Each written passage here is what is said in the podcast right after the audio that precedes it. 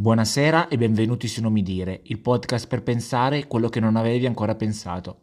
Oggi è la serata delle cover e ci saranno tanti ospiti come Samuele Bersani, Manuel Agnelli, Valerio Lundini e Pinguini Tattici Nucleari che accompagneranno gli artisti in gara nella storia della musica italiana. Ma gli ospiti non sono andati sempre d'accordo con Sanremo e stasera parleremo proprio di quanto questo binomio porta dei risultati per così dire ambigui. Ma prima, sigla!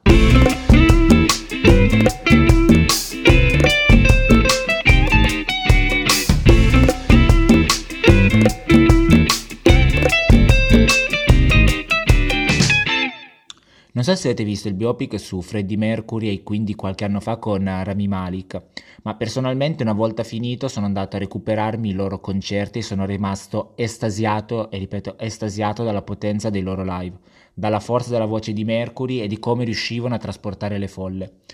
Ecco, dopo questa premessa ci spostiamo al 4 febbraio del 1984 a Sanremo. Infatti in quel giorno i Queen, come dei marziani, sbarcarono a Sanremo per promuovere il loro singolo Radio Gaga.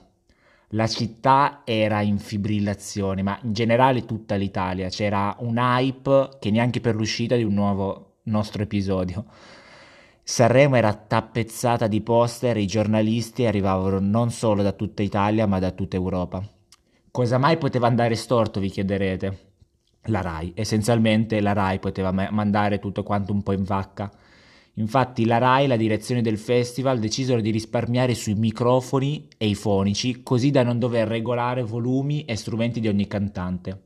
Aggiunsero poi che questa scelta era dovuta al timore di una possibile stonatura da parte degli ospiti. Ok, questo nel caso mandate 15 secondi indietro per riprenderlo. Stonatura da parte degli ospiti, stonatura da parte dei come potete ben immaginare, quindi non accettarono minimamente la scelta presa dal Festival di Sanremo e dalla RAI e decisero di dar sfogo alla loro protesta proprio sul palco.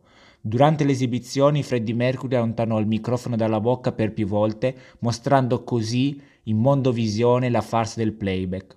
Il suo esempio fu seguito anche dal resto della band che si fermò più volte durante l'esibizione. Come se non bastasse, i conduttori di quell'anno che erano Pippo Baud e Beppe Grillo sbagliarono pure la pronuncia del titolo della canzone.